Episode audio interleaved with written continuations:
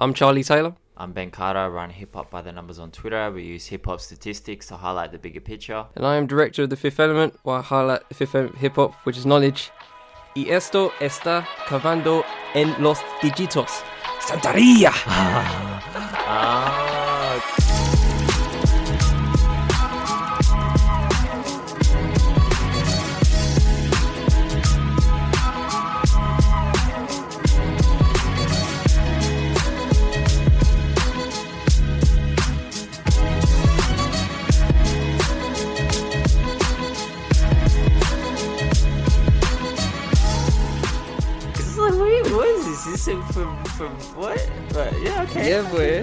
Yeah, yeah, yeah, you like that? Yeah, see. yeah, yeah. I I was see. clean with it. I, it I, wasn't. I will, I will be, I will be honest, uh, ladies and gentlemen. I had to try that like four times, so you, you won't get it. Oh, what? You're not leaving the. You're not leaving that in. Leave it in, man. Come on. I'm not leaving in all the tries, bro. That's disgusting. You think I'm doing that? I'm not. Tr- I'm not doing all that. Are you mad? Are you Uh, crazy? uh, oh boy. Anyway, Spanish Spanish lesson over, ladies and gentlemen. Uh, oh, if that's a Ben. Spanish lesson, that's beginner.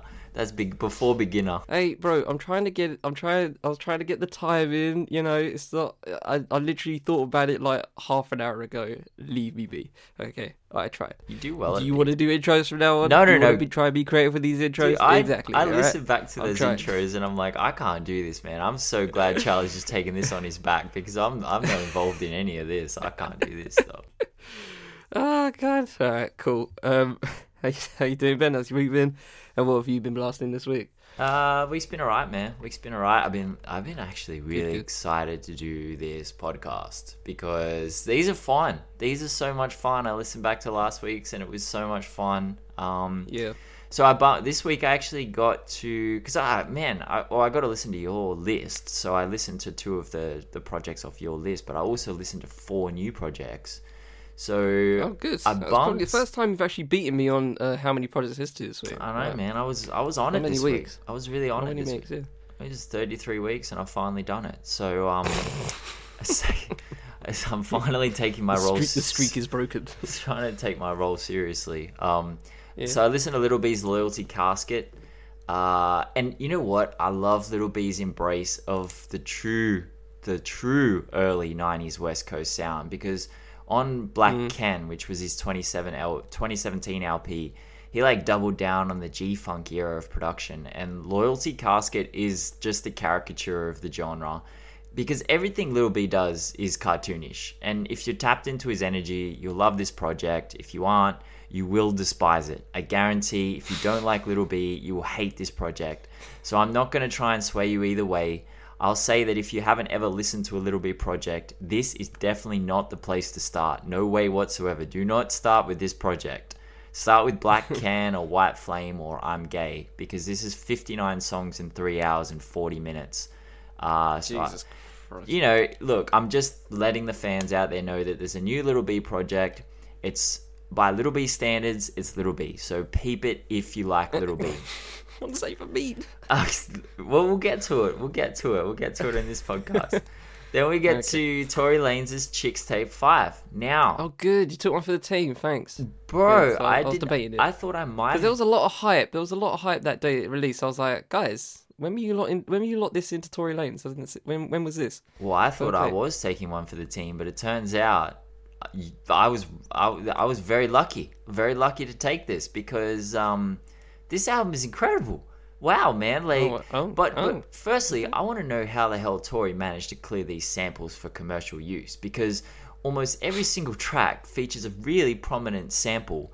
The most expensive must be tracks like "Beautiful" by Snoop and Pharrell, "Splash Waterfalls" by Ludacris.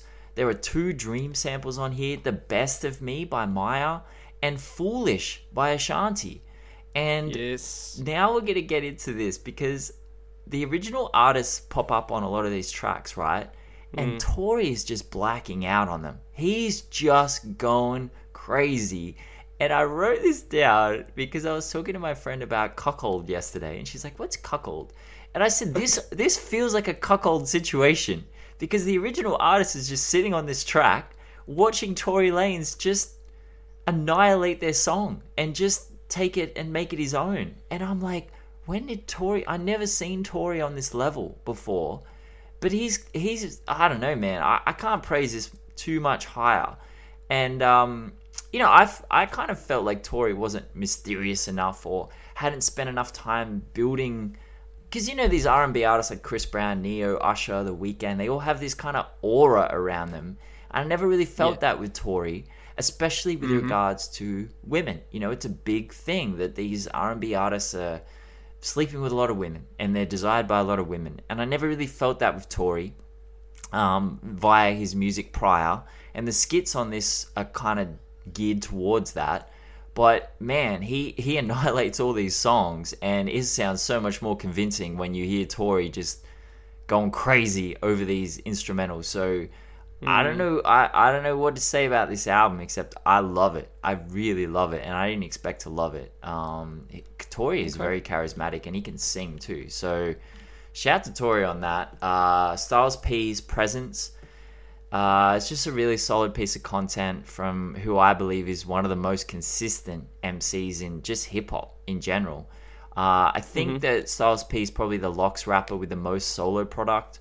And to be honest, he hasn't missed a step. The thing I adore about this album is the intent behind it, uh, which is exposed by the lyrical content and a few interviews I've heard where he just says he loves rapping. And to be honest, it's written all over the album. He gets introspective, he looks back in time, looks forward, situates himself, gets existential. He grabs Griselda with Conway and Benny. Chris Rivers gets a verse. Um, and you know what? Nice. It just reminds me of why we create and we create because we want to. We do the best we can. Fuck the money fuck the acclaim fuck the awards the charts how many impressions you get. We just create because we're never going to stop creating and we're passionate about it. And styles p clearly is you know it's not so much about getting number one albums and stuff like that. It's just about he loves rapping and he just wants to rap. And uh, i'm really grateful for it because you know, the source tweeted this morning when a rapper's gonna start rapping again. It's like, bro, don't you own Spotify? Like Styles P Styles P's out here, okay? Like just relax, source. Just relax. So then uh final album is Clams Casino Moon Moontrip Radio. And uh oh man, this album was so clutch when I put it on last week. So Clams Casino is a producer behind some really great music. Uh, Little B, Mac Miller, The Weeknd, ASAP Mob. He's produced for Schoolboy Q and Lil Peep. Um, and if you want to know where that underwater trap sound came from, if you start going down that rabbit hole, you will probably end up at his doorstep. Uh, and and Moontrip is Moontrip Radio is like his an unfiltered look into kind of the sonic palette that he's been creating. It's downtrodden and sunken and the way that I described it, it's like you'd imagine it would soundtrack a dreary walk home from a London pub at 11 p.m. on a Friday night to an empty flat, a tin of beans, and a weekend contemplating whether it's worth making it to Monday. And that was my mental state when I listened to this album, even though I was in the middle of the blazing sun in Sydney and the millennials were running around throwing disposable income at avocado smashes and artisan donuts and I was just walking along just like feeling like absolute garbage and this album really spoke to me. And uh, I think it, it it's, it's a really cool album you know it, it's very organic and it does just enough to either accentuate your mood or to spark it. And I would recommend people listen to that project because the roots of what you're listening to right now with regards to just like that deep trap production can be traced back to Clams Casino. So very influential artist and a good album. What about yourself? What'd you get into? Uh, so yeah, I mean, I only listened to two albums uh this week. I had about I had four on the docket. Um, I only managed to two. Um, just because it's been a it's been a sucky week to be honest. But uh, I, I, before I go, before I go on, uh, I feel like you you're giving uh Tory Lanez a lot of credit as if like we're not going to listen to Ashanti's Foolish and now we're just going to listen to Tory Lanez's uh, version instead, like for the rest of the time. It may have been. It may have been what I was. It. It, it may have been what I said, and I It, stand it by may it. it may have been hyperbole. Bro, I think that's what you mean to I say. swear, man, he killed it. He killed it. So shout out Tory Lane. Uh, Look, it's a great song. We've all heard "Foolish" a million times. It's time for Yeah, and it's, a time, fucking classic. It's time for the No, no, Tory no! Don't version. start. No, no, no, no, no! Don't give me that. Don't give me that. Don't that. No, no, no. We're not doing time. that. We're not doing that. We're, we're not doing that. They've had their moment. That's not what we're doing here. That's not the. That's not the vibe. That's not. That's not what we're here to do. Okay, let's stop that right there. Fair We're not going to disrespect the Queen. There's Ashanti. Okay, we're not doing that. Or to any of them. Uh, shout out to Fabolous and all that. Yeah. Um, so yeah, so I listened to um, well, the first one I listened to was uh, Madeon's "Good Faith." Uh, this comes off the back of my um, of my EDM phase uh, back in the day, and uh, Madeon's one of my favorite uh, just music. I, I don't, I guess producers of all time. Uh, he's just he's just great. He's only produ- it's only his second album, uh, but the the work he's just put put out like in the limited time that he's that he's done it in is just is just so clean. And this one's just uh it's it's not as iconic to me personally as Adventure was, uh, his previous album from like 2015. But this is it's a it's a really good album. It's a really good uh, electronic, uh, uh, dancey kind of, um, and and a poppy tone as well. Um, but yeah, he's he's just a he's he's just got a great vibe, the the a great a great sound that he has. Uh, it's very. Uh, it just it just hits. It just hits. Um, I'm not really I, I can't. I don't know how to get analytical with with uh, with EDM or dance music. To be honest, I just I just really enjoy it, and uh, he's got uh, the fact that it's took him this long. Um, it's uh, it's it's it's good waiting, and it's a good, and he did it well in terms of in terms of like you know, um, not saying that I've got an album dropping and then take three years to to drop it. You know, I mean, didn't do that. Didn't do that uh, that crap stuff. So um, you know, as a as a fan of Madeon, I thank you and uh, shout out to him and also listen to uh, Harriet, which is the same, which is a both name, and it's a. I forgot the. Let me let me get the names up right quick. It's, it's actually a duo album, uh, two rappers. Uh, just want to get the names right. Uh, Damani Nkosi and Ill Camille. Obviously, they're both uh, West Coast rappers. Uh, Damani's been in the game for a while. Uh, I think at least, yeah, but about nearly nearly about ten years. Um, and Ill Camille was just well, you know. Do we know Ill Camille? Do do does anyone know Ill Camille? Mm, I've not heard. West, she's West, she's West Coast. She's great. She's she's she's boss. Like it's, it's crazy. It's crazy good. But um, this album is just um, yeah. I mean, I can't really appreciate it because the attitude I'm in the, today. But uh, this is such a good album, and when I'm in a better mood, I'm gonna listen to it again because uh, it's it's just so soulful, alternative West Coast hip hop, and uh, it's just really refreshing. It's just it is really refreshing, and uh, the features on here are very uh, collaborative in the way that they don't, you know, overpower, but they just add like another.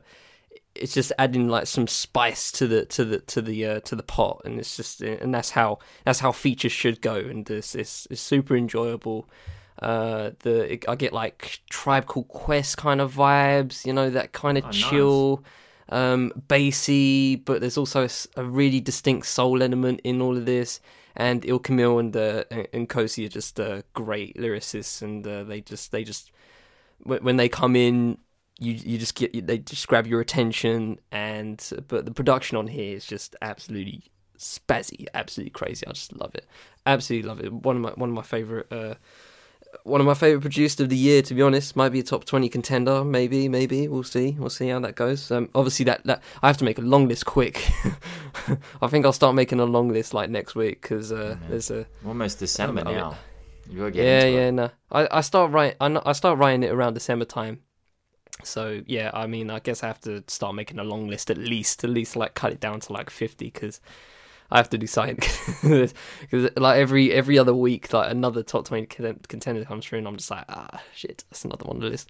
But anyway, we shall get to the uh, topic of today, which, as we all know, we are continuing our list of the top ten uh, albums of the decade in our own opinion. Yeah. Um, I'm actually, I'm actually really, I'm actually really enjoying uh, people uh, doing their own lists and uh, uh, and people are switching up in different ways. Obviously, we've gone very uh, simple with it, but I think the only difference is, and I, I'm actually, I'm gonna, I think I'll elucidate more of this on the lighter note, considering how I predict this episode is going to be like. Um, so I'm very relying on on, on how it's going to go this episode. But yeah, we are continuing our our top ten list. Uh, Hundred percent subjective, as all as we as, as I'm always just going to say and say outright.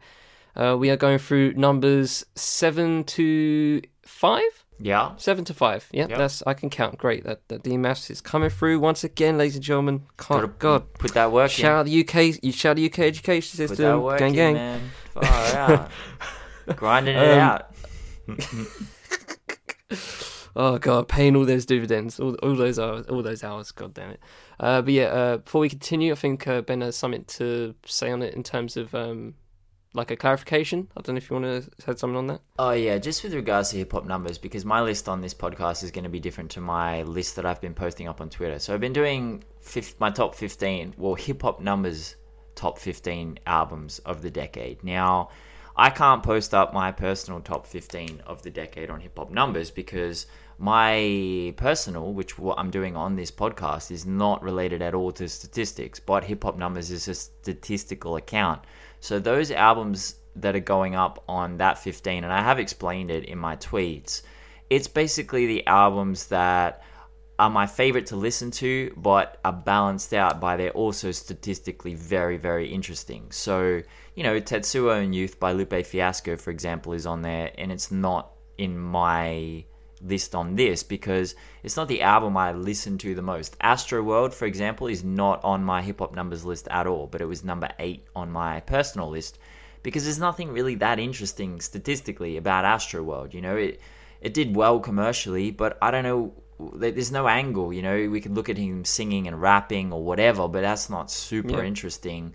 Uh, so Mhm. all the you know, for a good example is Swimming by Mac Miller, and that is super personal to me. But also the fact that, you know, I think it was something like 75% versus 25% swimming versus drowning, like that motif that he carries through the whole album is just incredible statistically.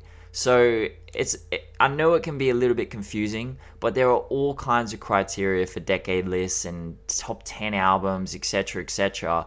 And there is a distinction between Ben, the person, and Hip Hop Numbers, the account, and there will always be a distinction. You know, if you're listening to this podcast, you've listened to me criticize J. Cole a billion times. You will never see me criticize J. Cole and Hip Hop Numbers because that's not what the account is. It's not an account that's going to pass judgment on a rapper subjectively. It's an account that's going to give you statistics about the rapper. So if someone asks me outright, do you like listening to J. Cole? I'm just going to be like, meh, not really for me, but statistically, here's some cool statistics. If you ask me on the podcast, do you like J. Cole? I'm gonna shit on him. So it's just you know that's the way it goes. That's life. You know that's I'm not Anthony Fantano. Okay, this is not Ben is not hip hop numbers. Um, and no one's criticized me yet over this. I, I, sound a little bit abrasive at the moment. I'm just an abrasive person the last few weeks. I apologize, but um, yeah. So that's just the distinction. These albums that I'm doing on the, the this list with Charlie, these are just ultra personal. I might bring some statistics into them just to highlight a point that I'm making, but the statistics are by no means the focal point. So yeah, I just want to clarify that a little bit. Well said, well said. But um, yeah, so I, I, I'm starting to I'm starting to see as you go through your hip hop numbers list, like people are going like, "This album's next, right?" Yeah, they're really getting it. and I'm like, it. "You might be, you might be shit out of luck there, my guy." Forest Hill It's gonna be Drive's so- got to be on here, right? I'm like, Like the- "Ah, the the deeper you go, the deeper you go, the more like Oh, the more bubbling up in criticism people are getting. It's, it's actually getting quite funny to, to see. I'm, People- I'm just people waiting till it gets to like. I'm just waiting till it gets like number one. It's just like ah, you People- this ah.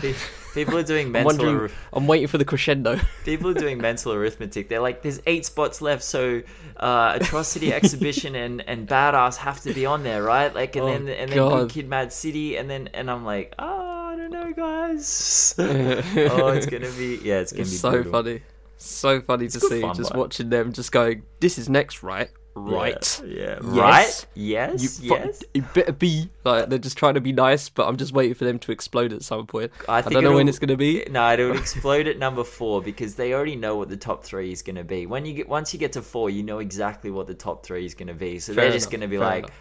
if they if this is not the top three, then you're fucked. But you're fucked because this is the top. Like it's gonna be hilarious, man. Like shout out to Yeah, the you fu- you fucked up the top three as well, bro. Uh, appa- uh, According to some people as well, so it's gonna be funny. according to I'm you. gonna- I'm- it's gonna be fun to watch. Anyway, from looking from the side. It's it's fun, man. It's fun to do. So it's, shout out to you if you're in- interacting with me on Twitter over that. I love that, man. It's so much fun. So thank you. It's all love. Yes. So let's uh, jump right in, and uh, Uh-huh. we'll jump into another seven. And since I begun last week, uh, I guess you should begin this week and start with yours. Okay, uh, let me just get it up. So, Pusha T, Daytona. Now, I will, Yuck. yuck, I will wholly admit that I was. Did I get it? Was I good? No, that was rubbish. Ah, funny. all right. Worthy attempt. Worthy I'm not, attempt. I'm not doing the intro. I'm you, still need, not need to have doing the. Uh, you know what I mean? Uh, you, you just went, yeah. Yuck. I, I'm not doing the intros ever, man. I'm not doing the intros. I'm, I'm, not, I'm not skilled enough. I love saying that. so look, I'm gonna admit that I was not a, a Pusha T believer before this album dropped, and I grew up on Hell Hath No Fury by Clipse, but I wasn't fully convinced on Pusha T. Um, during my time at Genius, one of the people, shout out Michael, I spoke to, he was a massive Pusha fan, and I never honestly had the bravery or the guts to say to him, look. Pusha T just raps about cocaine all the time. It's really not that deep. It's really not that fresh. It's not new, and it's it doesn't really impress me. And for the eighteen thousandth time in my life, I was wrong in a very very big way. So you know, I mean, this. I, I truly believe that only one album from the Wyoming sessions lived up to the hype, and that was Daytona. You know, Nasir, we, we know Charlie thinks is trash and he put it in the garbage. Um, KSG was good. Hey man, it's on wax. It's on wax. That's Okay. why I say that.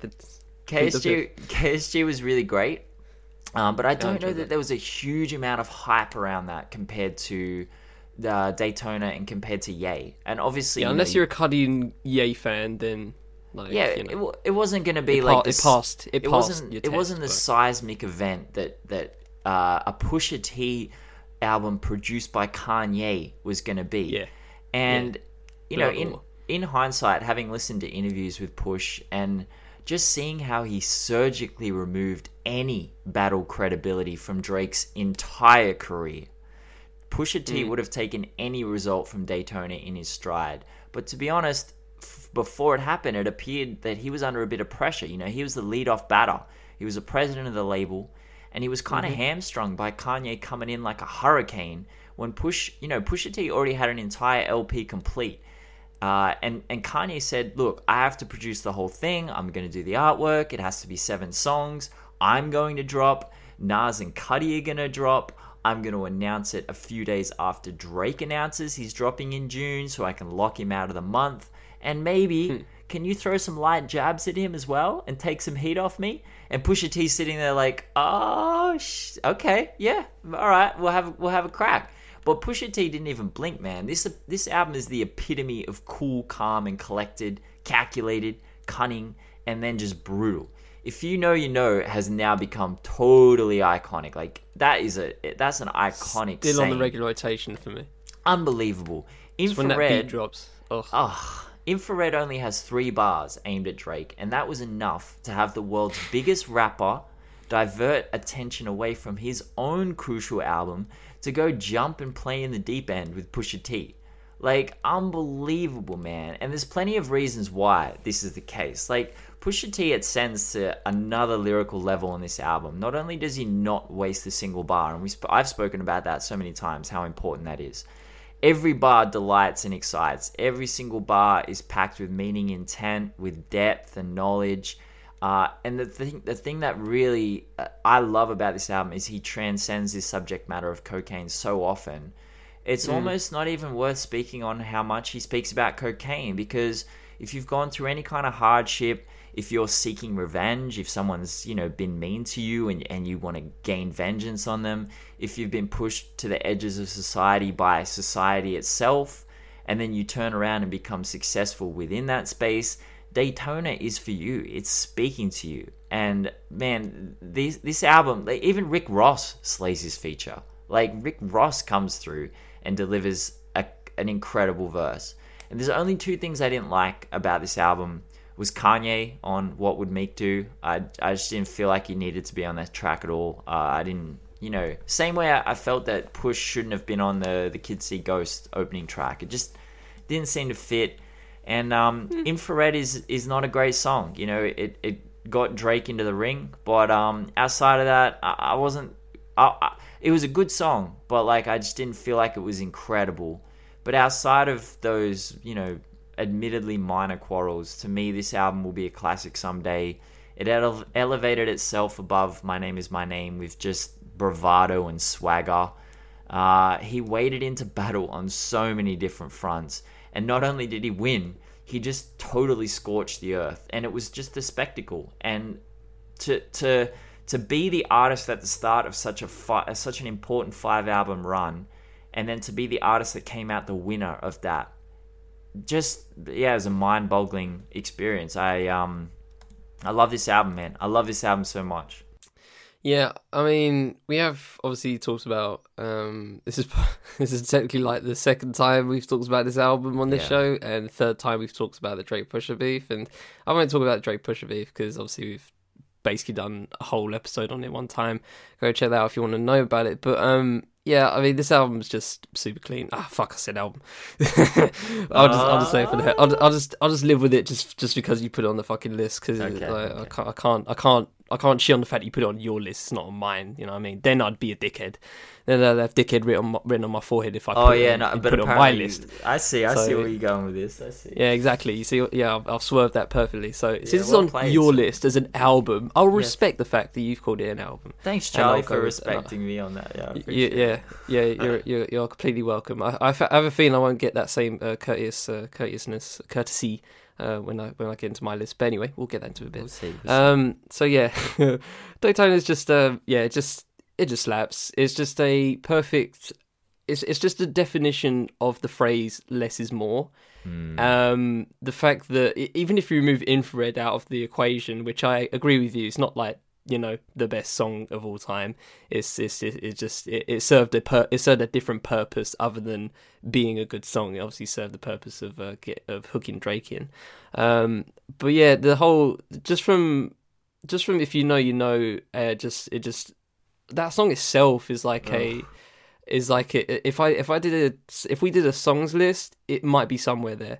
It might be somewhere. It has to be somewhere on that list for me because uh, I don't know how many songs in that in that list, but it's on the list, a list, and um, I just love I just love the the beat drop and the just uh, the code wording. Yeah. That I that I, I think I, I think I said this on the YM sessions episode. I said like I still I still don't know some of the terms mm-hmm. used, and I don't want to know, like because it just add it just it just it gets it just you know I don't want to remove that mystique to it, um, and you know we we equate that, and you know talk when you talked about um, obviously you're weren't you weren't into Pusha as much as you are now uh, beforehand. It's just it's the same thing when people uh, sometimes talk about uh, I guess uh, you know, oh, this this rapper just talks about money, or this rapper talks about this. And obviously, some rappers that talk about one thing can manage to evolve, but still stick to the same program they've had from day one.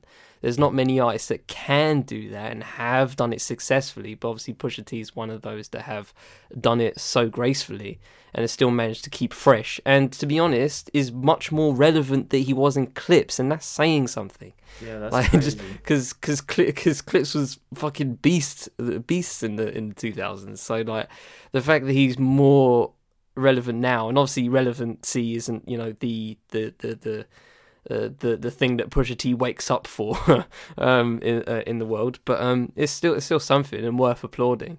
And it's because of this album that has just kind of put him into the stratosphere of like street respect, even more so the even more so than he was before because he's just taken out literally the head the the uh, the the head of the the head of the snake, if you will. Uh, that's a bar right there. Don't let that go over your heads. Um, and yeah, it's just a, it's just a great, it's just, a, it's just a great, it's just a great uh, piece of work. Um, I, I, the fa- and even the fact that he did it in the in the Kanye whirlwind, and it still managed to come out great. And in your in in in, in your words, a, a uh, uh, probably a, most likely a classic in, in however long you consider uh, classic status. For me, it's 10 years, but for some, it's like five or two or immediate because you're a fucking idiot. Um, and yeah, I mean, I can't, I can't, yeah, I can't, I can't agree with you more. It's a, it's a great piece of work. Uh, it just, uh, it really has just upped Pusha T uh, to a point that probably should have happened maybe with King Push or maybe with My Name Is My Name but it happened here, and it's better late than never, to be honest. Yeah, I think the, the, the salient point is about the Kanye kind of hurricane and the the reason that Kids See Ghosts succeeded because you know Cudi took over that project. Poor Teyana suffered. designer's not even Ugh, on good music anymore. Girl, Nas, like, I still bro, feel sorry for Teyana, Honestly, I really do. Yeah, I mean, it was just not fair, and and now we're seeing so Kanye. Unfair when we're, we're seeing Kanye just kind of I don't I don't want to say go off the rails. I've got no I'm not going to comment on what the hell is happening right now, but you notice that artists have gravitated way away from him, but I'm not seeing any different now to what it was during the Wyoming sessions. Like it's the same Kanye, but Pusha T came out of that with a possibly classic album and to me, that's one of the greatest achievements in hip hop music. Like that's unbelievable that he managed to do that. It, it wasn't like Kids See mm. Ghosts where it just happened to be everything came together for this project. It was like it, it didn't seem to matter what Kanye did. Pusha T was gonna come out with an incredible project out of that, and he just did, and that's incredible, man. So uh, yeah, this album is just yeah, I agree. Great album, great album. And that was Ben's number seven coming in at my number seven to sound like a radio host. Number seven. huh? Number seven. number seven. Um, uh, mine is Prime. Their first out. Their first. Their first uh, outing. Uh, Prime, which is what it's called. Um, where to begin?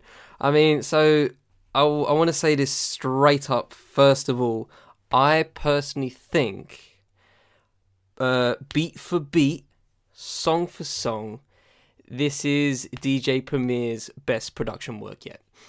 I um, I know that is I know that is it's hard for some people to think, especially nah, man, if you were in the in the Gang Starr days and you were fully into that. And yeah. while I have listened to all the Gang Starr records, apart from the uh, is it the Ownerz? I think the 2003 one. Haven't listened to that yet.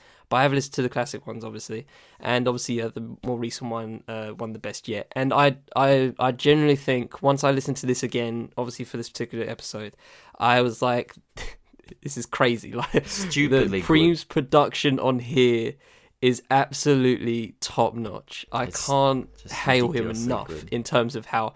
And just thinking about this in terms of Preem's career, and obviously we did the uh, producers episode uh, way back when, and um, and uh, I, don't, I don't know if we did like a I don't know if we did a top five for that, but Preem's in Preem's right there in my top five. I think I, I, I forgot it, but uh, he he has to be in top five objectively because, like, if you have the three Gang Starr albums, so uh, Steps Arena, uh, Hard to Earn, and Daily Operation, and if you want to add as uh, one of the best yet, and then if you add Prime, and if you want Prime Two as well, um, I haven't listened to Prime Two in a while, so I can't really say anything on that. What's so what's that? That's five albums right there. That's five albums, and that's not even talking about Prime, uh, Primo's, uh, uh, uh, you know, work outside of Gang Starr and Prime, and, and there's classics in that as well. So if if if Premier isn't in your top five all time objectively, doesn't have to be subjectively, but objectively, if he isn't in there, uh, you you need your head tested. Um, and as for this album in, itself, uh, I think Royce comes in with some amazing work for himself, and he actually, I think he goes real.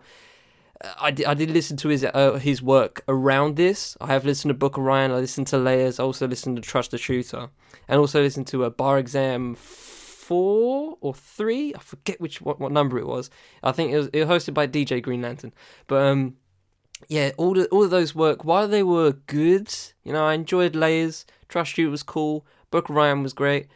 This is just the next level for me lyrically, and even on top of that, the features on here are undefeated. Undefeated. Ab-Soul Mac Miller on one track, bossed it. Dwele, bossed it. Common, bossed it. Elec, Schoolboy Q, Killer Mike, Slaughterhouse, Joey Bada. And I'm talking about deluxe edition as well because because what I love about this album, and I think we really underrate in terms of how some albums work. Some deluxe editions are not worth it. okay, some del- some deluxe some deluxe editions. I think most of them actually are probably not worth it. You don't find your favorite track off those, but I uh, mode two on here with Logic. You know that was great. Doom and Phonte one track here. Black Thought for Wishing two. Yes, absolutely blacks out on that track. And that Wishing track, uh, d- uh, uh, d- uh, regardless if you pick the common one or the Black Thought one, the beat on that it was one of my favorite. Be- is one of my favorite beats of all time. I love it. Like the, oh my god, it's just so it's so raw and the beat switch is one of the best beat switches I've ever heard in my life. Just switching up to a completely different beat. There's so it's not the same. Those two are not the same. And it happens all over this uh, project. There's so many great samples this and, and you know, I'm, I feel like I'm hyping up Primo more than I'm hyping up Royce. And I do want to say that Royce is clean on this. But the thing that just tops it for me is is uh, Primo for, for me. Um, and Royce gets the job done uh, from a lyrical standpoint. But yeah, this is the this is the best this is the best one one MC one producer album for me of the decade. Don't talk to me about Van Damme. Don't talk to me about Piñata.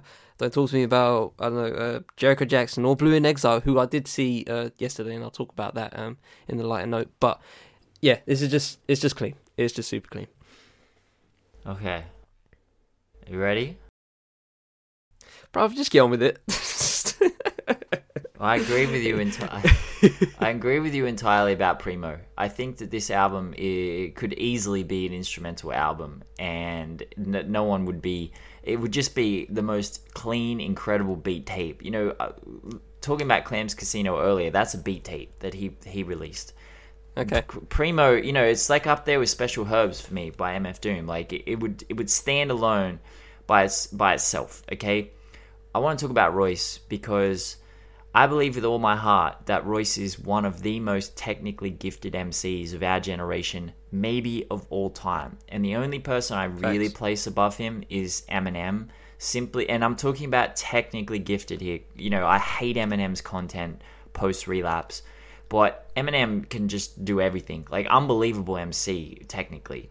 But Royce switches flows at ease can copy any flow and then turn it into his own. He enunciates perfectly.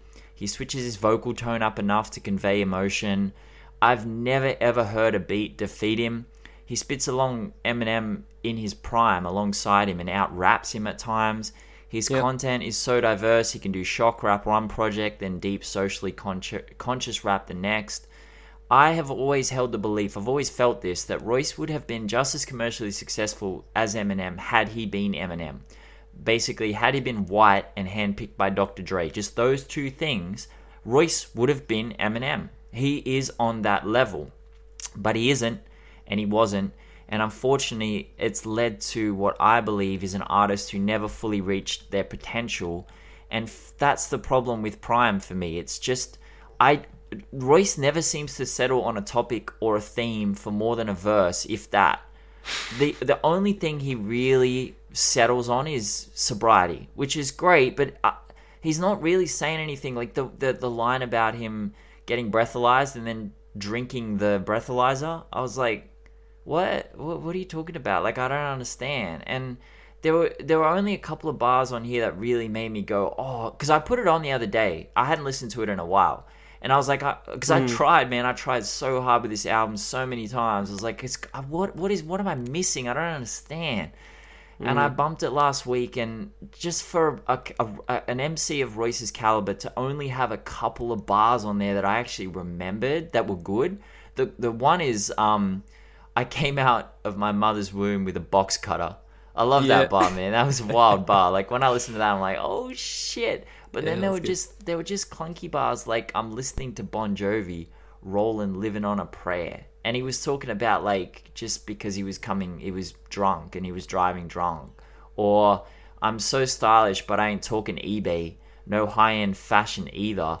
If you catch me by the runway, it's the one for the PJ. I was like, bro, what do you? D-? And then my next album gonna be so dark and so fly. I should see the package. It's wrapped in bat wings.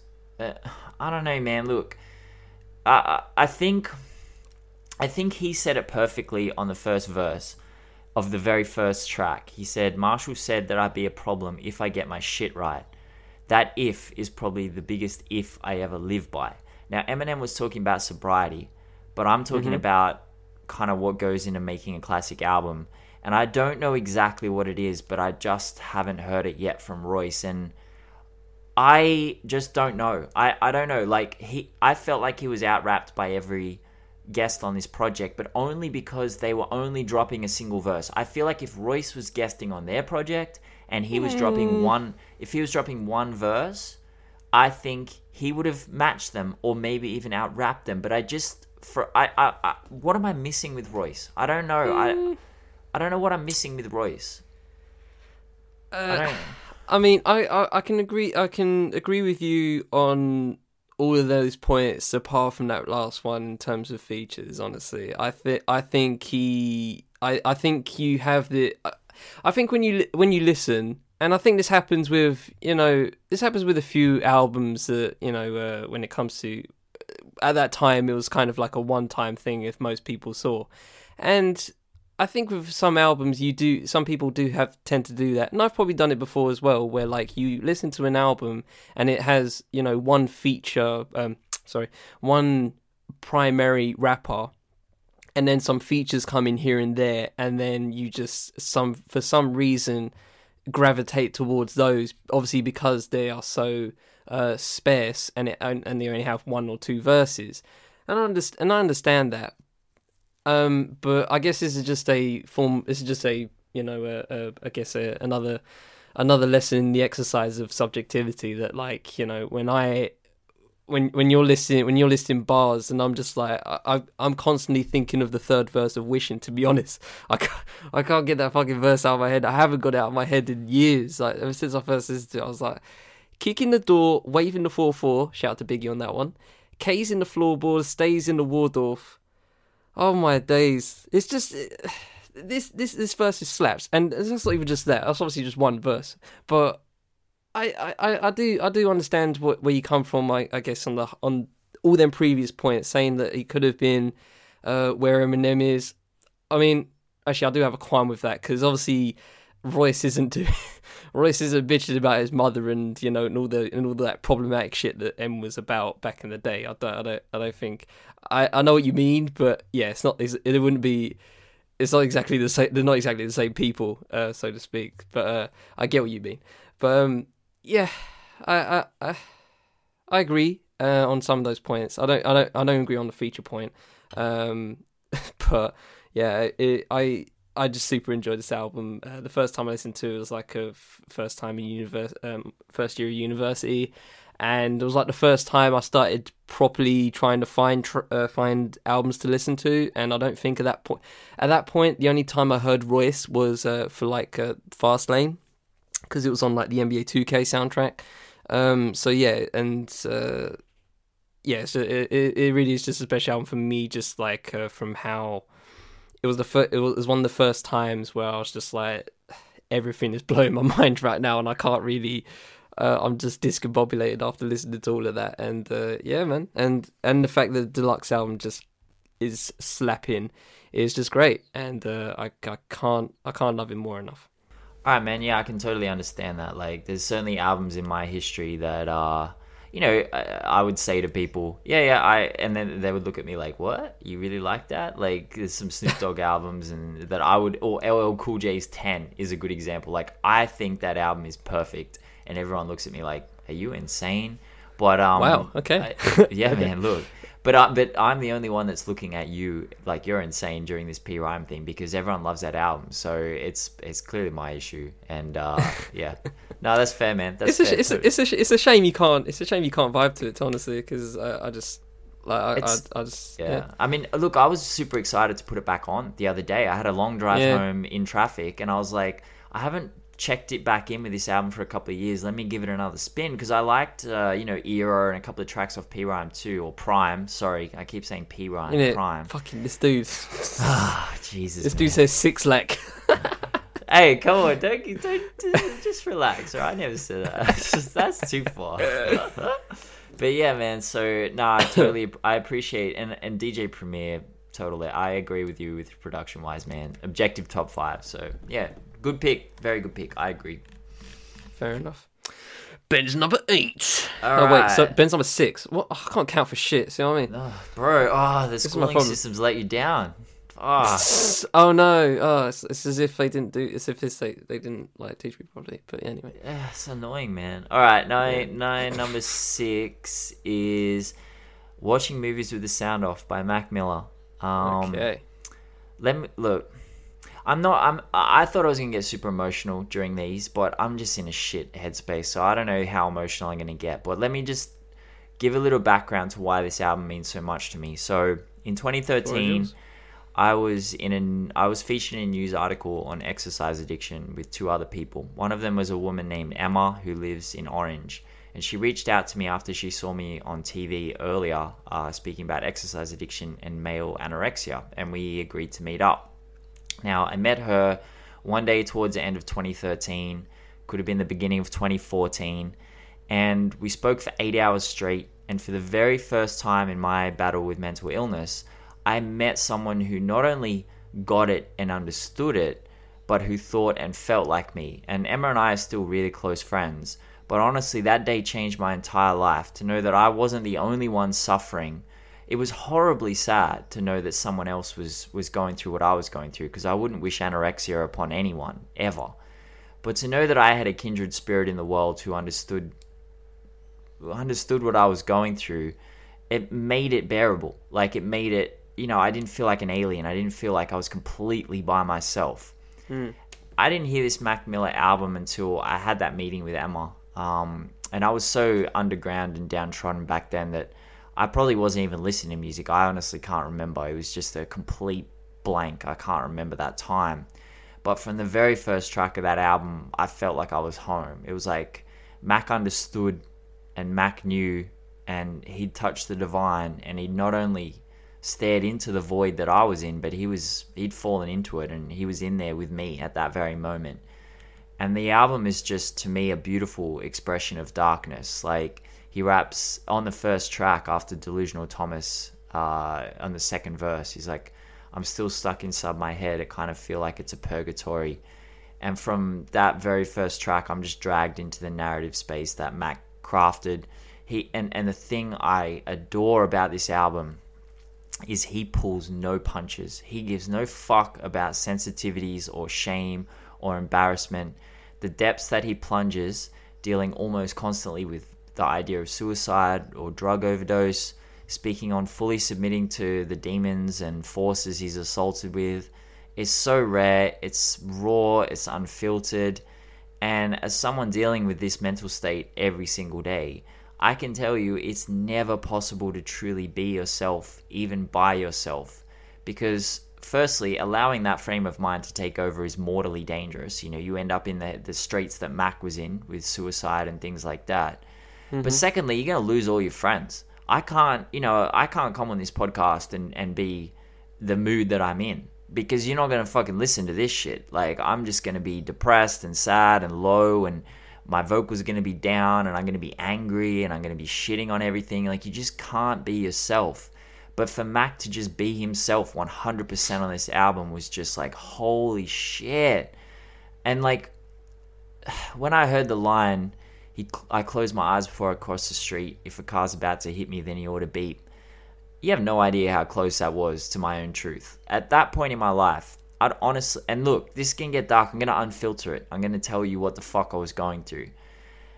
At that point in my life, I was driving everywhere without a seatbelt because I'd intellectualized this spiritual belief that if God were to going to try and take me, that I would go willingly. I wasn't going to put a seatbelt in between me and death. I was like, if if I have a car crash, then I don't wear a seatbelt. Like this, that's my time to go, and I'm ready to go. And um, you know, Mac raps. I'm not into this conversation. I've been my, in my head for hours. I'm out, and I was just like, every conversation I ever had was that for me. I was like, I, I I don't know what you're talking about right now. I'm just thinking about wild shit that's going in in my head.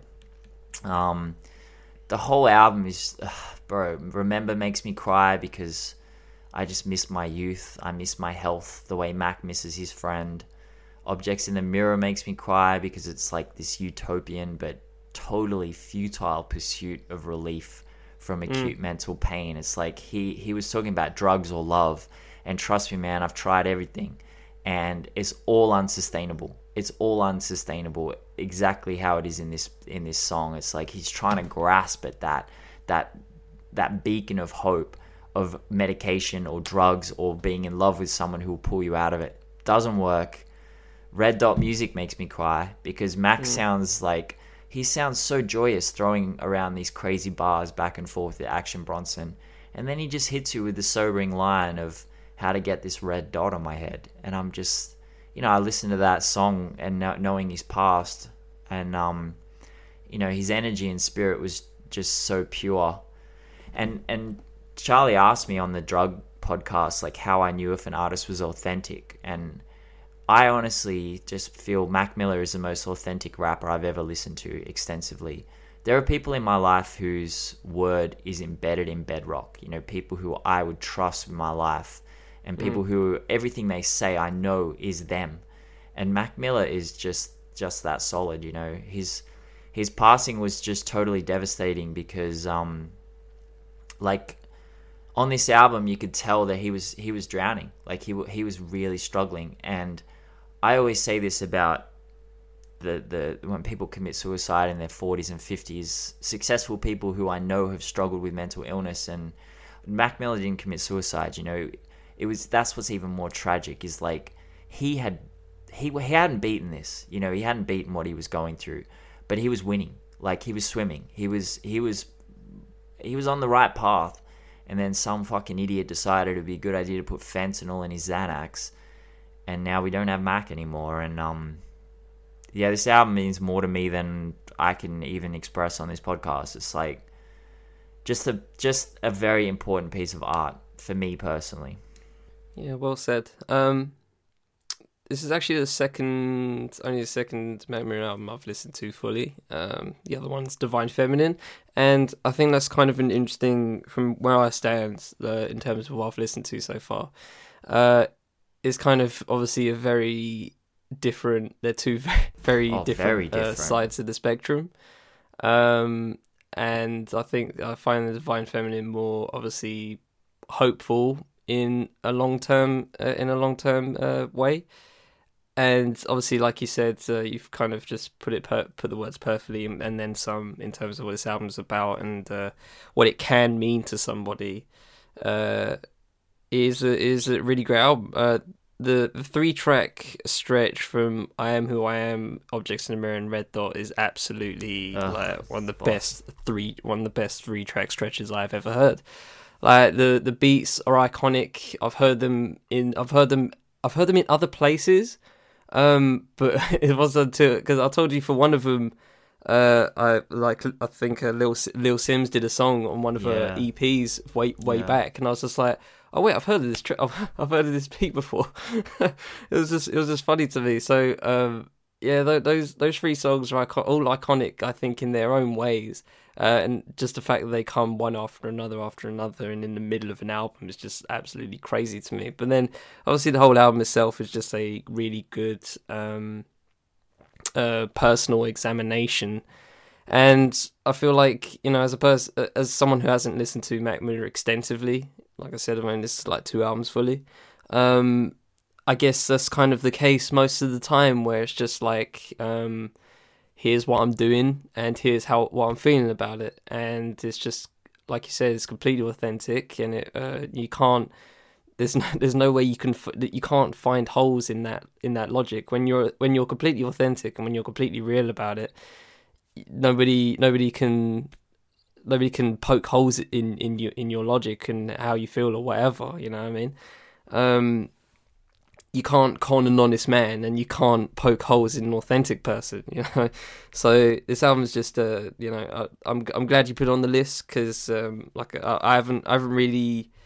I've never had the motivation to listen to Mac Miller personally, um, partly because I just ha- always have something else to listen to, and uh, but yeah, I'm, I'm glad you put it on here because I thought it was a worthy listen. I think everyone should, if they haven't, give it a listen because uh, I think it's a real good personal examination, and you never know, you might find something worth relating to. I think so. Yeah, uh, highly. I think I think you really put it best, uh, to be honest, in terms of how to explain it. But yeah, it's a real good album, real, uh, real good to put on the list. Yeah, it's a bit of a hidden gem too because Mac is actually Really really, yeah. he's he's really rapping on some of these tracks, man. You're Oh, gonna yeah. you're gonna be like pretty. Hi- His Oh, rhyme yeah. schemes and his delivery is is pretty freaking epic, and I think Yeah, he's he got um, he's got some great. Does he have JLX on one of those tracks? Yes, he does. Yeah, I, I was going to say that. I was like, the J. I was like, who is this? I, I was like, I swear that's Jay and it didn't have on the feature, so I had to type it up. So yeah, no, Jay and uh, one of them. I forgot which one, but yeah, he's on. He's on one of those tracks, uh, dropping a verse. Yeah, man. Oh, rest in peace, Mac, man. Rest in peace. for sure. Uh, we head off to mine number six, which is okay, guys, guys, Oh, Chill. dear. chill. Okay, Why let's did you just put this as sick? Uh, guys. Okay, it's Kendrick Lamar's "Good Kid, Mad City," right? So Ah, this is this is it. This is it. Okay, so we're gonna be adults about this, and I'll get more. hey, to speak for what yourself. I'll I'm get more. I'll get more overall. a fucking child about this shit. Kick and scream. I'll I'll get I'll I'll explain more uh via the lighter note in terms of an overall sense. But yeah, this album is obviously amazing to me. Duh. Um Mhm. it's a it's a it's an amazing uh just one of the best uh storytelling uh well, one of the best concept albums of the decade. Uh objectively you know, it has to it has to objectively be in your top five. To be honest, if you're a hip hop fan, it has to be in your objective top five. And uh, yeah, subjectively, it's in it's number six for me. Um, objectively, it'd probably be like number two, maybe. Probably yeah, probably most likely be number two. But um, yeah, subjectively, I was just I just I do really enjoy this album. I don't want the fact that it's number six to sway you lot.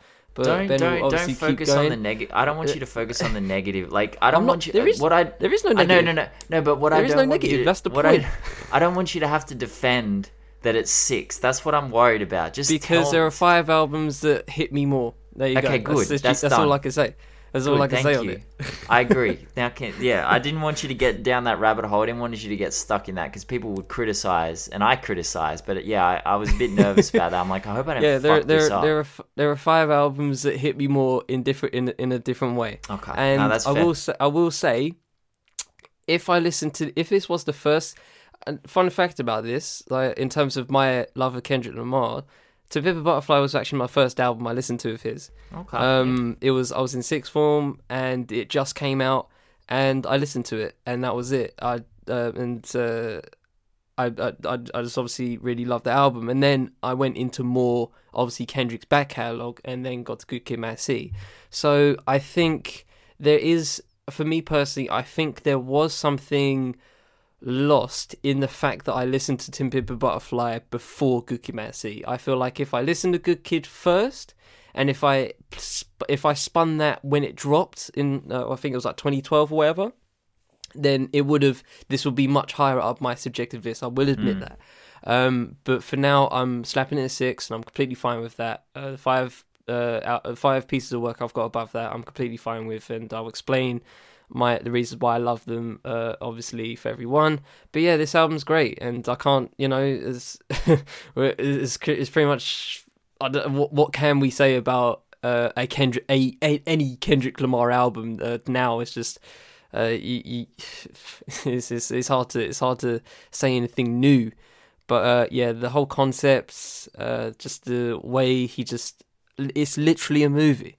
It is literally an audio movie and uh, I can't yeah I can't I can't praise it enough it's, it's excuse me it's one it's one of the best of all time Yeah, I mean, well, spoiler alert, like it's it's much higher on my list. Um, so I didn't I, I didn't prep I didn't prep at all for this. I, I just wanted to hear what you said about it. But yeah fuck, yeah man, like yeah if, you- if, and- if you and got it higher then explain it for yours but yeah yeah, yeah, and I totally understand when you say you know you you listen to to Pimp a Butterfly first. The thing that really struck me about this album was I I didn't know about Kendrick Lamar when, before I listened to this album. You know, I I think that most was- people didn't to be honest I think this was his breakout album to be real well a lot of people and internationally especially I hate it when people do this and they're like, well, Drake put Kendrick on. And I'm like, oh god, don't uh, what? And they're like, well, he was Don't, on don't, that. don't, don't, He was on that interlude, and, and he opened for Drake on a Oh, tour. And I'm like, God. yeah, but I don't think most hell. people heard of uh, heard of Kendrick through Drake. And uh, I'm like, just can you guys just relax a little bit? Like, Yeah, you know, I don't even know how I came across this out. It might have been through one of those early singles. And um, I was actually Maybe. driving a uh, I was driving a promotional vehicle for a marketing firm I was working for, and I was spending a lot of time just listening to albums and bro this this this was on my list and it just was just i listened to this like back to back with channel orange um, because i'd kind of back these that. albums up. I'd, I'd kind of saved these albums up. And I, I i didn't know much about frank ocean. I didn't know much about kendrick. So i was like man i'll just i'll just put them on. I got eight hours of driving to do today around sydney city. Light spin, Ima- light spin. how, what about a day where you the first time you ever listened to these two albums? Like on the same day? Yeah, oh that's a day and a half, isn't it? But Fucking yeah, no, just a, just just the top tier quality album. So um, yeah, it's gonna be higher on on my personal list. But I'm glad that yeah, I didn't want to like because you know what people get like they get a bit vitriolic with if you don't put these iconic classic albums really high. And I'll, I'm I'll, always I'll explain. I'll explain the lighter note. Don't worry about it. It's fine. Okay, okay, good. But the thing that I always find really interesting is, you know, people, uh, both sides, like they're critical of people who put these albums high, but then they're not criti- Then they're angry if you don't. Like I don't know, you can't please anyone. it's like you can't please everyone. You can't even please anyone anymore. So Yeah, exactly. yeah, I'll speak on this album a lot more when I put it when I, it comes up on my list. But um, great album, man, great album. For sure, for sure. All right, binge number five. All right, here we go, man. Least likely, least likely existential album you're ever gonna Wait, hear is wait, wait, wait. "I'm Gay" by Little B. Now, did you expect me to say that?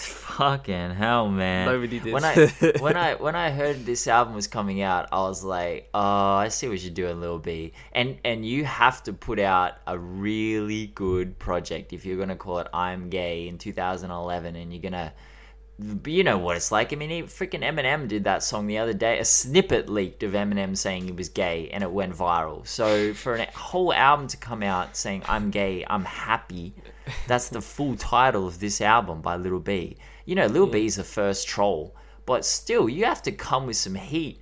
And I, I wasn't surprised of the quality of this project when it dropped because the first ex- spiritual experience I can remember having actually happened during Rain in England, which is Lil B's second studio album from 20. It came out 2010.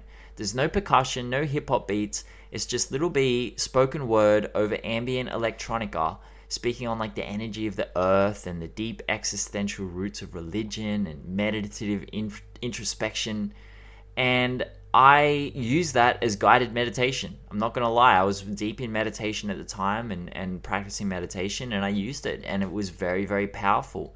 Um, but like this is a dude who has a song called "Fuck Kevin Durant" over the top of the Brown Paper Bag beat, where he just screams out "Fuck Kevin Durant," and you're like, how did he come out with this? But like he has a he has a song called Fabio, and he just raps, "Bitch, suck my dick. I can't believe it's not butter. I'm Fabio." That's the hook. That's the hook. what the fuck Oh, is that? what the fuck is that shit? So, um, That's some I garbage. thought mo- most people thought this was going to be a joke, Uh. but it wasn't a joke. Um, and there's some true gems on this this album. Like the sixth Yeah. bar on the album is everybody knows it's easy to fail, but it's harder to think. Think twice. Or he mm-hmm. raps like, "You better wake up before you're dead or surprised." Or mm-hmm. get your point across without violence. Or this is one of my personal favorites. If you understood what your mind could do, you would be uncomfortable and that's just one tiny aspect of the album. Like there, there's there's gems sprinkled throughout this whole thing. Is existentialism, which I connect to super deeply, questioning your existence, wondering what life even is, like wishing. You know, wishing for a truly meta view of society, and Little B addresses it on a micro and macro level. He can go from, you know, uh, he raps the sports get money while doctors are saving lives. Nine to five, can't even pay the bills. We need to manage money for the builders and plumbers, the welders and purifiers.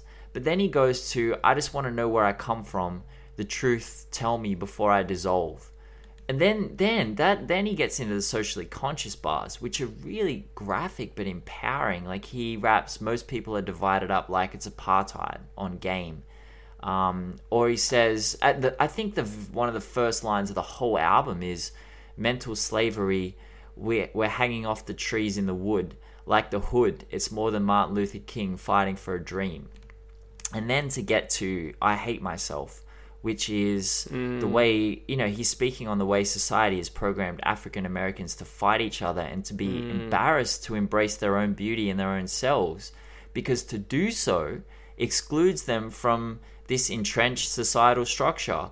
A little B, bro, I, how did he even do this? Like, it's so masterfully executed. He starts with the first verse, which is about self hatred. The second verse, he's like trying to resolve that and the third verse is just he blossoms into just love and care and understanding for himself. It's just really beautiful. And mm. the craziest thing about this album is Little B freestyles most of this. You know, he's well known as someone who just goes he just goes off the top. You know, he has a whole project with Chance where they're just freestyling. And for the majority of this album, it certainly feels like he's just coming off top, or at least very close to it. I mean, I personally think it gives the, the album more weight and depth because if you're improvising or channeling an energy through you, and this is the result, that's that's totally staggering. And um, this this album, this album for me, I wrote this is more than just familiar. It's the album that gives my intellectual and spiritual parts the permanent screw face. Like I'm walking along and I'm not hmm. screwing my face up. My soul is screwed up. I'm like, oh shit, he said that. And and he described. I'm gonna leave it on this because he described the album perfectly with one bar. Uh, he said it about a song, but he just said this song is depressing, but it's uplifting. And mm. to me, that just exemplifies the album. Beautiful piece of art. Yeah, I was. I, I said there it is because I was just like, because when I listened to it initially, I was like, okay, this is good. I will say that it's it's a really good project. Like I really enjoyed listening to it. But I was just like, why this project though? You know what I mean? Because because there are there if if someone like um I don't know uh, if if like Murs right for example did the exact same lyrics and all that and all that stuff right it will be like a really great Murs album. But I think the fact I, I think the fact that he uh, freestyled it, which I was expect, suspecting throughout it, I was mm. just like, I think he's freestyling. You know, like, he is, this, sa- this sounds off the top, and I'm just like, uh, so the fact that that is the fact that is what happened uh, in my in my mind. I've, I've you know we, we we weren't there, but no, it does sound like he's saying it off the top. So I'm just so from just how I hear it, uh, the ear test. I'm I'm just thinking that he, he freestyled most of it, and the fact that he did do that, and the depth of like topics he goes into. You know, this is the these these topics about you know social apartheid and. Uh, you know, uh, uh, uh, social injustice and depression and stuff like this. You know, these are these are stuff we hail many artists for. You know, we, we literally just hailed Mac Miller on that front in terms of how authentic he was being, and now here comes Lil B with like you know completely authentic examination of American culture and African American culture and politics and and everything in between. It's just uh, the fact that it all comes off the dome is kind of is very fascinating to me. um, and this is coming from a guy who has listened to No Little B until this album. Okay, and I just wanted to state that as a state that because. Uh, I, have I've always I've always seen him as that guy who tweets all caps all the time, and uh, and that's the and that's the it. Like I don't like when when the um as a guy who's into the NBA, uh, Lil B owned like a like a a few a few months out of the NBA season a few a few years back because obviously he was like cursing it like teams Lil and shit. I'm just like, and yeah. he came onto shows I have podcasts of Ben. I'm like, are you fucking kidding? You're getting this dude who bro, fucking tweeted little, tweeted something. Real. Are you serious? Like, bro, see what I mean? This Base is that bullshit, bro. I was so annoyed at that point. I was like, why have I? Li- are you seriously putting this on? Putting this dude on? Like, come on, man, stop Base it, please. I beg you. So yeah, the fact that he just invaded my my echo chamber of uh, of American sport podcasts and just saying like, hey, if, if all all Kevin Durant has to do is apologize, you know, and I'm just like bro, get off my fucking ears, man. Get out. Go away. I don't care about this fucking hullabaloo about someone, a dude cursing, uh, fucking Kevin Durant or, uh, uh well, he cursed the Rockets as well. I'm just like, bro, get off, get fuck off. So yeah, um, he, he is just that he was just that dude that tweets to me but um i'm glad you uh, again this is this is what this is why i'm really enjoying these lists because like i'm really like learning good stuff here in terms of like not just what you listen to but in terms of what i'm missing because i yeah. feel like you know there's always stuff there's always stuff we're missing um there's always stuff you miss there's always stuff i miss and uh, you know, nobody's net is perfect but um i'm glad that i i I am glad that you picked this Lil B project, something that I thought I'd never say right there, that right there and then. So, uh, yeah, man, shout shout to you, shout to you. So it's a great project, and the production on here, clean, it's fire, clean it's production. Fire. Really like, enjoyed the production on everything just, came uh, together. It, it gets really soulful at the back, at the back end as well. I really enjoyed it. Yeah, that I hate myself. The flip of the Goo Goo Dolls song yeah. is um Tough. Just wild. That that Does he song, produce it all as well? Uh, no, no, no, no, no. He does have a couple of production uh, credits okay. on on, okay. but it's it, Clams Casino. Clams Casino's involved. Um, did I write down some of the artists? Uh, but but no, no, no. He doesn't produce it all himself. But he gra- he goes and grabs because you know if you listen to Little B, like if anyone knows Little B, bro, this this was just completely out of left field. It, uh, it's just everything came together in this moment and I have always gravitated back towards this album. It is such a beautiful piece of music, and I can't praise it more highly. You know, I've got it at. I was going to say this at the start. Um, from four to six, so the three albums that I have, four, five, and six, on this list are pretty much interchangeable. I can't really rank them, but they're all just just the level below my top three. But fucking hell, man! This uh, if you have never listened to this album, if you've never listened to this album, uh. please go listen to it because it is just stunning. It's beautiful. It's just an incredible piece of art. So yeah, man, fuck. Yeah. I, shout out Lil B. Yeah. I know, I, I, guys, I know. Okay, it's a it's a good album, but I, I know I was surprised as well. Yeah. Honestly, when hey, I saw don't listen to any other when he gave B, me when he gave me this list, I was like, bro, is that a typo? but no, guys, guys, it's worth a listen, and that's coming yeah, from man. me. Okay, so uh, if you know what I'm about, then you know, it's, you know, it's worth it. But um, yes. All right, Charlie, what's your number six? Why are you American? What's that? Because no one why likes you do Why you do an American Bro, host? Has anyone ever said, you know what? I really like that harsh Australian accent. Fuck Australian accent. We have the worst accent in the world. It's garbage. Uh, bro, if you haven't heard the Geordie or Scouse accent, shout shout. Oh no, I have. those that. those are disgusting. Those are disgusting, right? So uh, I think that's kind of fascinating, isn't it? Because like Americans, some Americans find my accent OP, and I'm just like. That's Your right. It's cool. It's cool. It's, it's right. It's English. I, I can speak well, so you know it's fine. But um, like when I when I hear a UK accent, like some of these are just absolutely grim. Like Cornish, South, that South London, Geordie, Scouse. Scottish, I've Scottish, I've um, I've warmed up to. Scottish is not as harsh on the ears as it used to be for me personally. Uh, partly because like there are just so many funny Scottish comedians about. But um, yeah, it's just uh, Scottish, uh, Scouse and Geordie are absolutely when they're super thick. Ugh, ugh, ugh, it makes you cringe. It makes you fucking cringe.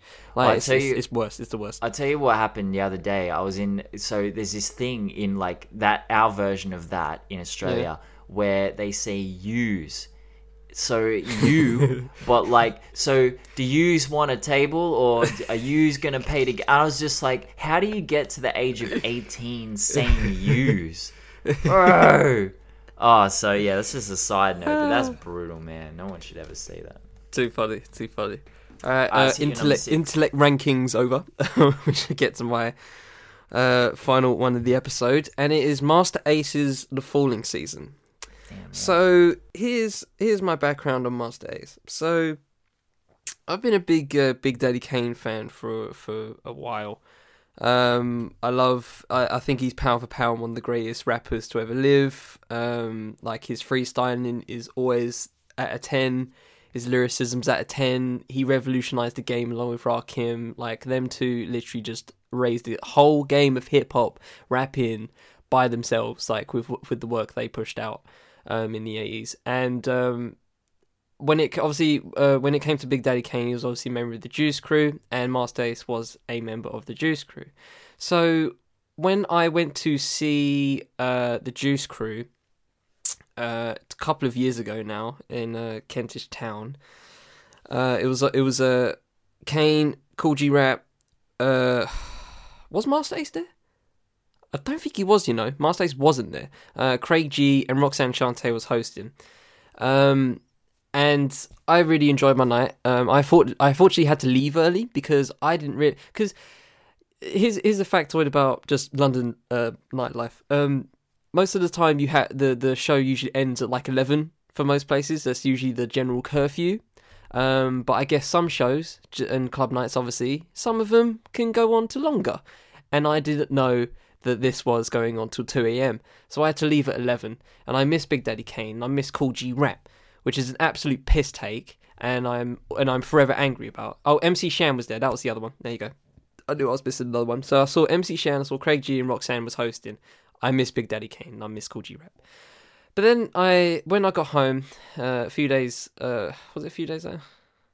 I don't know. I got home at some point, and uh, and uh, I got into Masta Ace afterwards, just be, just simply because I just felt like I thought I thought I'd, you know I have some time. I'll get my knowledge up uh, I'll get I'll get my knowledge up in terms of uh, these people's music.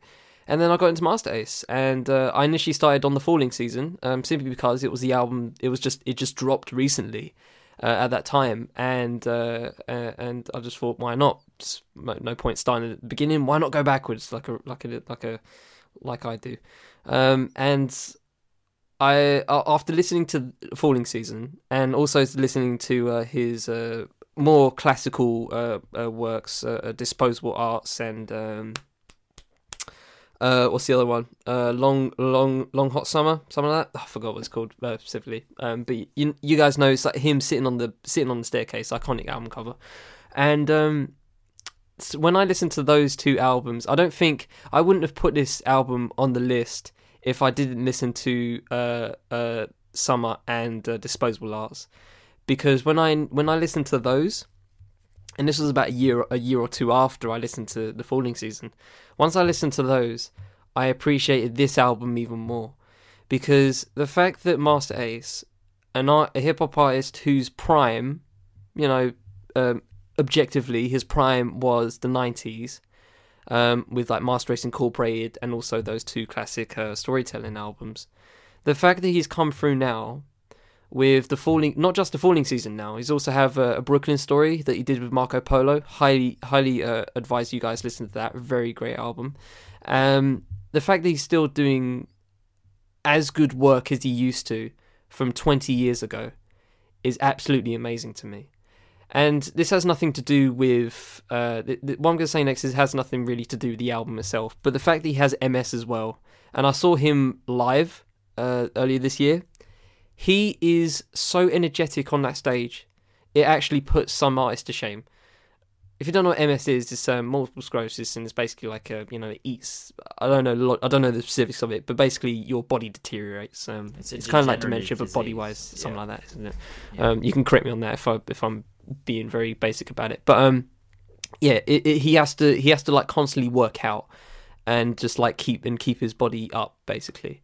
And all of these things have just culminated into why I think this album is so amazing to me and so great on and is and I'm so happy to have it on this list because the storytelling on here alone and I haven't even gotten into that the fact that I'm the fact that I personally love to write stories and I love to write scripts and stuff like that and the fact that this dude's done it over an album talking about him moving her moving uh, out of the um moving to another place in New York that seems totally new to him and getting to know this Italian American dude who's been in school for he's been kept back like bad years yeah. and then he's what talking ab- then he's talking things? about uh, uh, you know uh, the bus driver and talking about his mother and talking about his talking about school I, I I really I really love this album for the storytelling aspect of it and also for just Masta Ace's story and his career so far. Um, it just all culminates into this, and it all comes and all boils up into this crescendo of why I called it, of, of what I put this album in. uh, into this pedestal that I've put it in. Um, I just I just really love this album, and I will shout out two particular songs. Uh, Gloria Est- uh, uh, not Gloria Estefan, uh, Juanita Estefan or something like that, isn't it? Uh, yeah, yeah, yeah. Uh, Estefan. Juanita Estefan. Juanita Estefan. My God, that album is so that that, that song is so great. Because we we have all had we have all had a Juanita Estefan. We all have had one of those in when you're in high school, uh, and you just see this girl and you're like, Jesus, like she is number one right now.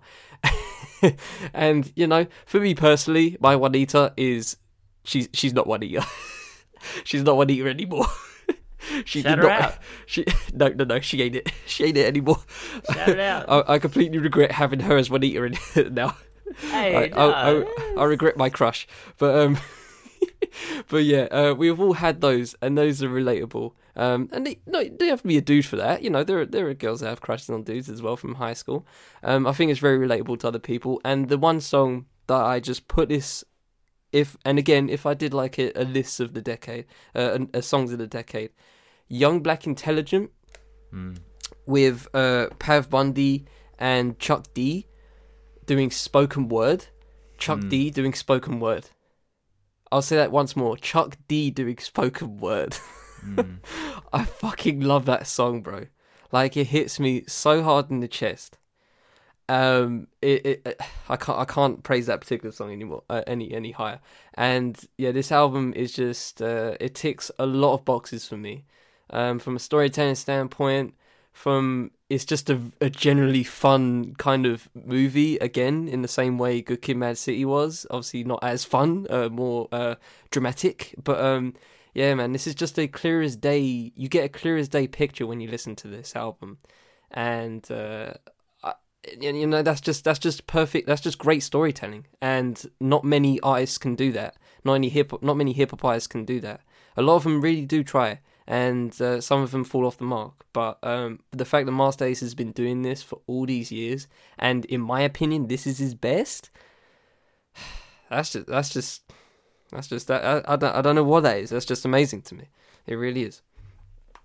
Yeah, man, they're very well said. This album, I'm so glad. Again, this this great list that we're going through, and I get to sit down and immerse myself in the the story of this because you know the skits threw really threw me back to a time when I was genuinely interested in the narrative of an album, and Yeah. I think skits have become outdated or even irrelevant nowadays in the content era. It's a lost where, art, honestly. It's a lost art. well, it's going to be even more lost because now we've got people just grabbing their favorite songs off albums. Like you got twenty song albums, but Yeah. this is a twenty. Well, I don't know how many songs, but it's quite a lot. It's quite long.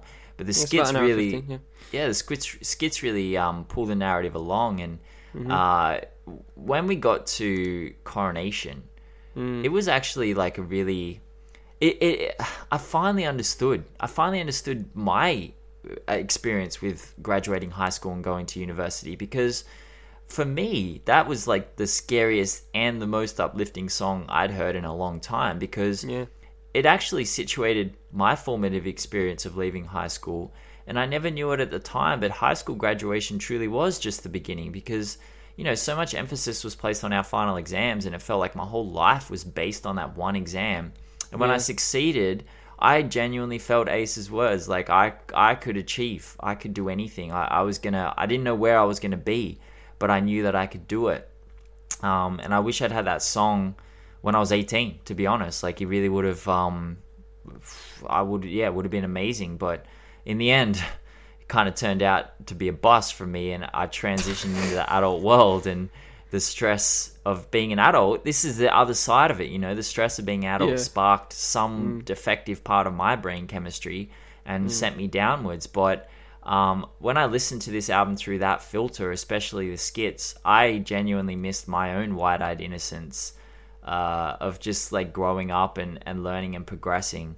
But outside of that, like, what a just the brilliant, what a just, yeah, a brilliant cinematic experience that album was. You know, everything was tight and set the tone. The skits were great. I honestly, I think that the story writing and the storytelling of this this this album is just totally top tier. I was genuinely interested in what was happening and and where the protagonist was going and where, how he would progress and the Italian guy who's been in school for five years. Like I loved all that shit, man. I freaking loved all that stuff, and you know, it's just uh, great album. Really, really, really top quality album. I would just recommend everyone go out there and you're gonna listen to it all the way through, man. You're not gonna you're gonna get dragged into the narrative. It's like watching a movie. It's yeah, gr- great piece of music. Yeah, for real. Um, and one note on Juanita Estefan actually uh, pays homage to a Bonita Applebum, uh, which is one of I my favorite hope- tribe songs. I would hope that people picked up on that. Like I, that was I the really point, yeah right? yeah. If you if you guys needed me to say that, um, that's a bit disappointed. But um, yeah, I just, that that just little wrinkle as well. It's why it's partly why I enjoy that song as well. It's just uh, yeah, that was that was quite a nice uh, little homage. But yeah, no, you, yeah, it's this. I I said what I could say. It's just a Great album. yeah, it's just it's Such just a great album, and it really fits my. Uh, I wouldn't say that. Uh, I guess uh, from the relation from high school to uh, uh, uh, to university for me, um, it was very different. uh, there was a lot of failure along the way, so um, yeah, I, I guess in that way I can relate to it. But in terms of just like, I just appreciate the story building. Um, just from a professional standpoint, and yeah, I just uh, you know, I I do look for those kind of albums. I still do, um, and they get rarer and rarer. But uh, yeah, man, this is just a gem, absolute gem. Yeah, great album. Great album. All right, so ladies and gentlemen, that is the that is our uh, albums of the decade from seven to six. Um, if for some reason you haven't listened to the previous episodes, um, uh, go watch the go listen watch go listen to those as well. I Obviously, I still uh, got to go. I still got to promo that on my IG. I apologize. I haven't done that yet. I got to do that. How dare you? Um, and uh, yeah, so uh, that, that'll be that'll be uh, worth listening to. So next week we are getting into four, three, and two, and then the week after that we will get into our number one uh, albums of the decade. So. Um, I mean, if you haven't, I, I don't, I don't really understand why you guys would uh, stop listening now. So uh, um, uh, You it's gotta no keep no going, man. You gotta- you you might, gotta you might in. as well keep listening. So you might, might as as well well, stay man. hooked for the next uh, couple of weeks. I'll tell you Uh, what. Next yeah. week's gonna be super interesting because I got some stuff to say. I got some some. I I I'm I'm super. I was interested this week. I'm gonna be very interested next week because I didn't want you to get into the Good Kid, Mad City and like why it's so low. But there is an album that's popped up on my list that does not pop up on Charlie's list, and I need an explanation about this. I've been uh, it's been I've been losing sleep over it. Like what? Wait, wait, let me let me get let me get up your list. Come oh, on, bro. right. It's the Oh, album. Okay. It's the album. Like how can- okay. Yeah. the right. Album. Sure. The album. Like Sure. ha- get up my let me get up the list. Like Well- if you don't know. He's so pissed. So funny enough, this is actually part of my lighter note, um, which I'll Okay, just jump into. super this is the th- this is the thing, isn't it? I love. This is why I really I want to get really philosophical about why I've you know why I keep pushing the fact in the past two episodes that these are 100% subjective. Because even though I say that, and even though Ben can fully respect it, he still can't get past the fact. of some of my picks and some of my omissions. I fucking love it, and it really just adds to this, um, I guess, social experiment that I'm trying that I'm that I'm doing with this uh, overall. Uh, in terms of doing this, uh, in terms of doing these uh, this series of uh, our decade list, I just love the I just love the concept of subjectivity. I really do because we always do it. Like we always we always we we never sub objectivity is so fucking rare. like true objectivity is so rare.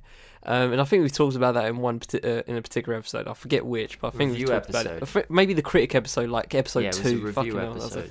Yeah. Yeah, that was it, wasn't it? The critic episode, Yeah. episode two. Jeez, that's a throwback. Go back to that if you want to listen to that. That It was a great wild. episode. But um, yeah, I just find it so interesting that even though we all know what subject, excuse me, what subjectivity is, and and what it means, and when I say hundred percent subjectivity, you guys know what it means. But people just can't help but going, "Oh, what about this?" Yeah, just having this absolute moan fest. And it's funny, we only do it in music. I've noticed. Like if I do, t- if I gave you, let me give you right now my top 10 films of all time right 100% subjective again but Okay. i don't but i feel like when i say them like you're just gonna be fine with it i don't know why and I'm just gonna. This is a live test, but are you fine with this on the face? Just on the face, just you know, just just completely, just completely blank, blank stare, right? So I have Coach Carter, um, Shawshank Redemption, La Haine, Creed, The Warriors, Fruitvale Station, Social Network, 48 Hours, Moonlight, and Fight Club, right? It's Immediate good reaction? Good list? Decent, decent list, Good. man. Like social network, I like that. That's yeah. I got no okay, issues with see, that. see, see, see. You found the positives in it because you, did, you, you didn't even bother. point. You didn't That's even bother looking into negatives. Exactly. Well played. Well so played. I find I it. see I find it Yeah. so interesting that when I give you my films, you're like, Social Network. That's a great film. I really love that film. You don't. You, you don't talk about possible neg- negatives, and you don't get bogged down in negatives. That's a great. But when point. someone mentions their like top ten albums of the year, or their or their go album, or their go artist, I just find it how funny in music can get so it can get so tribal. I I do find it really fascinating, and I get really tribal with um uh with uh, TV shows and films as well. But that's because I'm just a I guess a TV and film graduate.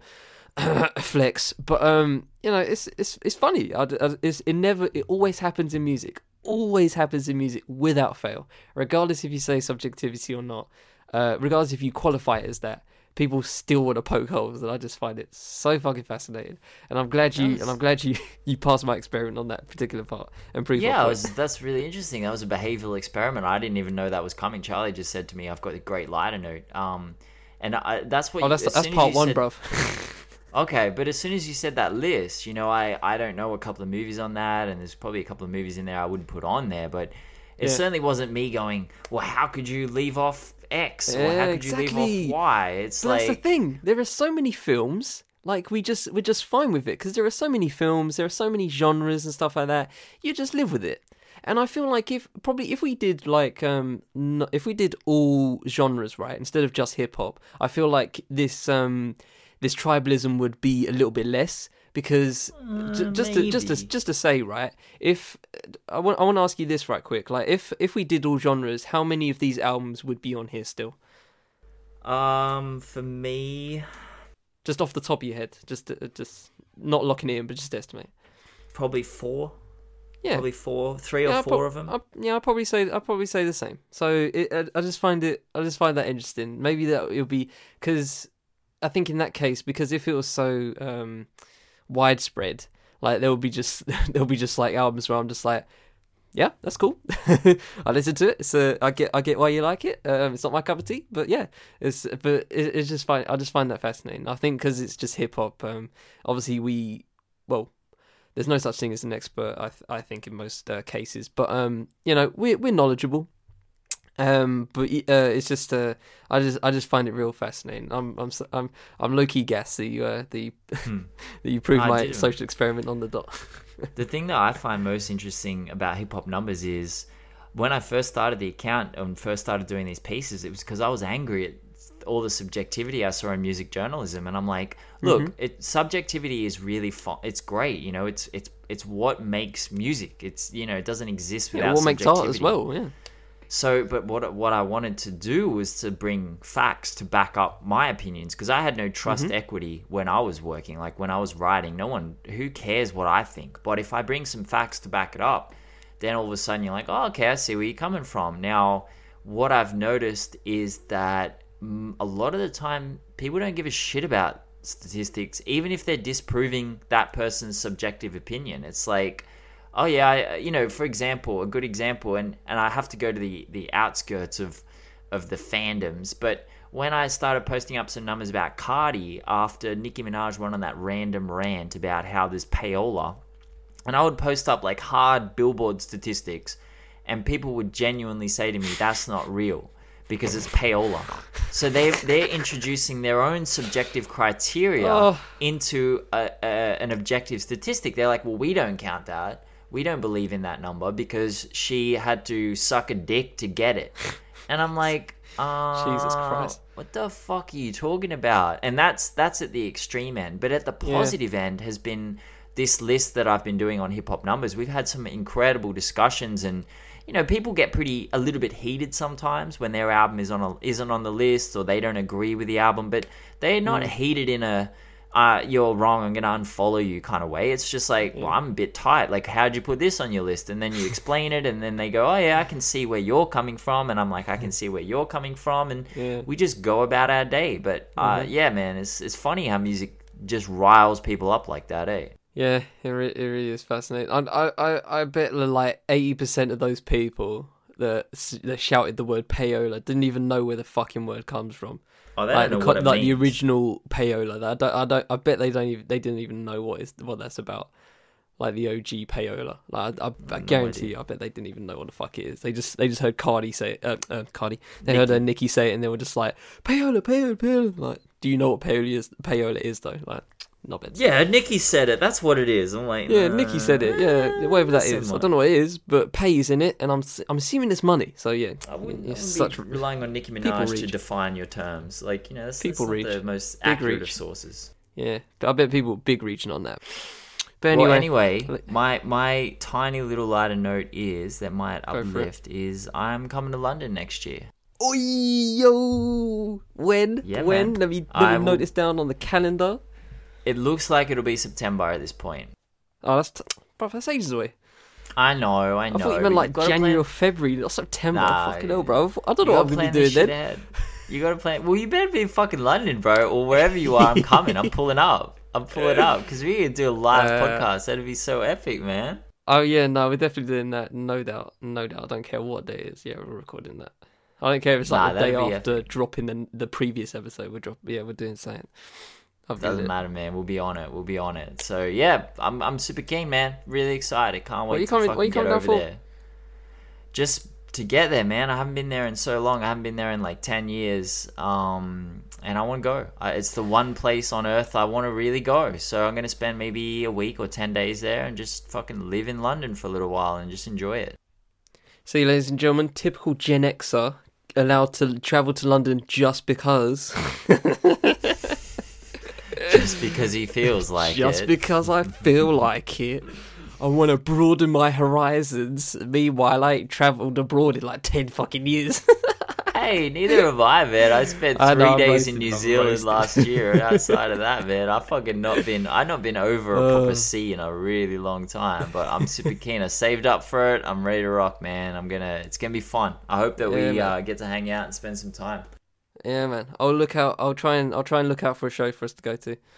Something like that. Yeah, that'd be epic. That'd be yeah, fucking find epic. I'll find us a show for for a show for us to to tune into. But anyway, oh, that's that's Alright. that's kind of that's kind of yeah, that is a light. That's generally lighter uh, compared to my others. compared to, it wasn't even. It, tr- trust me, when I was on the phone, um, shout out to Caroline. When I was on the phone to her, it was funny. It was I was laughing at how much piss take there was going on last night. But yeah, I, I didn't mean to say it, it wasn't. It's not depressing. It's just annoying. but um, you know, but good light note. Good light note. You you you you, you did you you upholded the actual point of the actual concept, which we rarely We do.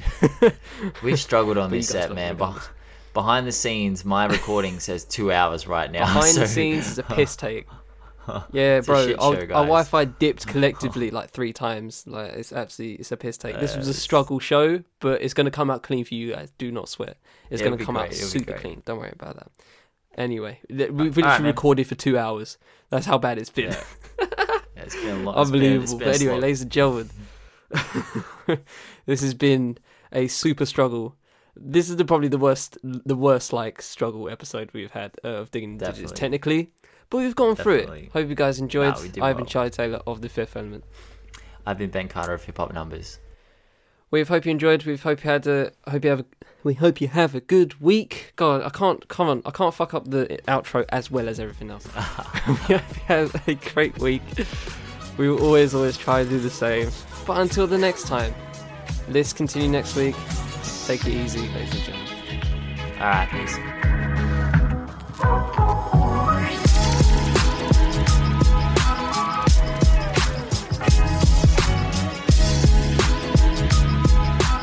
Digging in the Digits is produced by me and Ben Carter. The show is edited by me. Music for the show, Peeps and Video Games by Bonus Points. Thanks to Chillhop Records for the ability to use. Socials for the development, Hip Hop by Numbers, Bonus Points, and Chillhop Records will be in the description wherever you're listening. This has been a Fifth Element Podcast Network and Hip Hop by Numbers collaboration. Thanks for spending time with us, and we shall see you next time on Digging in the Digits.